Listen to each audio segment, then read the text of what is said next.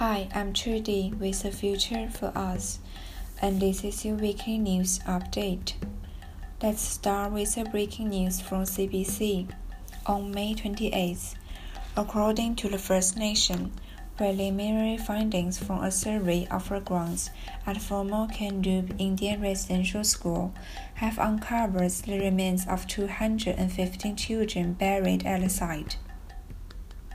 The Kamloops Indian Residential School was in operation from 1890 to 1969, when the federal government took over administration from the Catholic Church to operate it as a residence for day school, until closing in 1978. Up to 500 students would have been registered at the school, said by the National Center for Truth and Reconciliation. Many kids never returned home from schools. Based on death records, the NCTR estimates about 4,100 children dead at the schools, but has said the true total is likely much higher.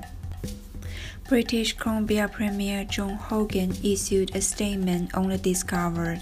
He announced that this is a tragedy for unimaginable proportions and is a stark example of the violence the Canadian residential school system inflicted upon Indigenous peoples, and how the consequences of these atrocities continue to this day.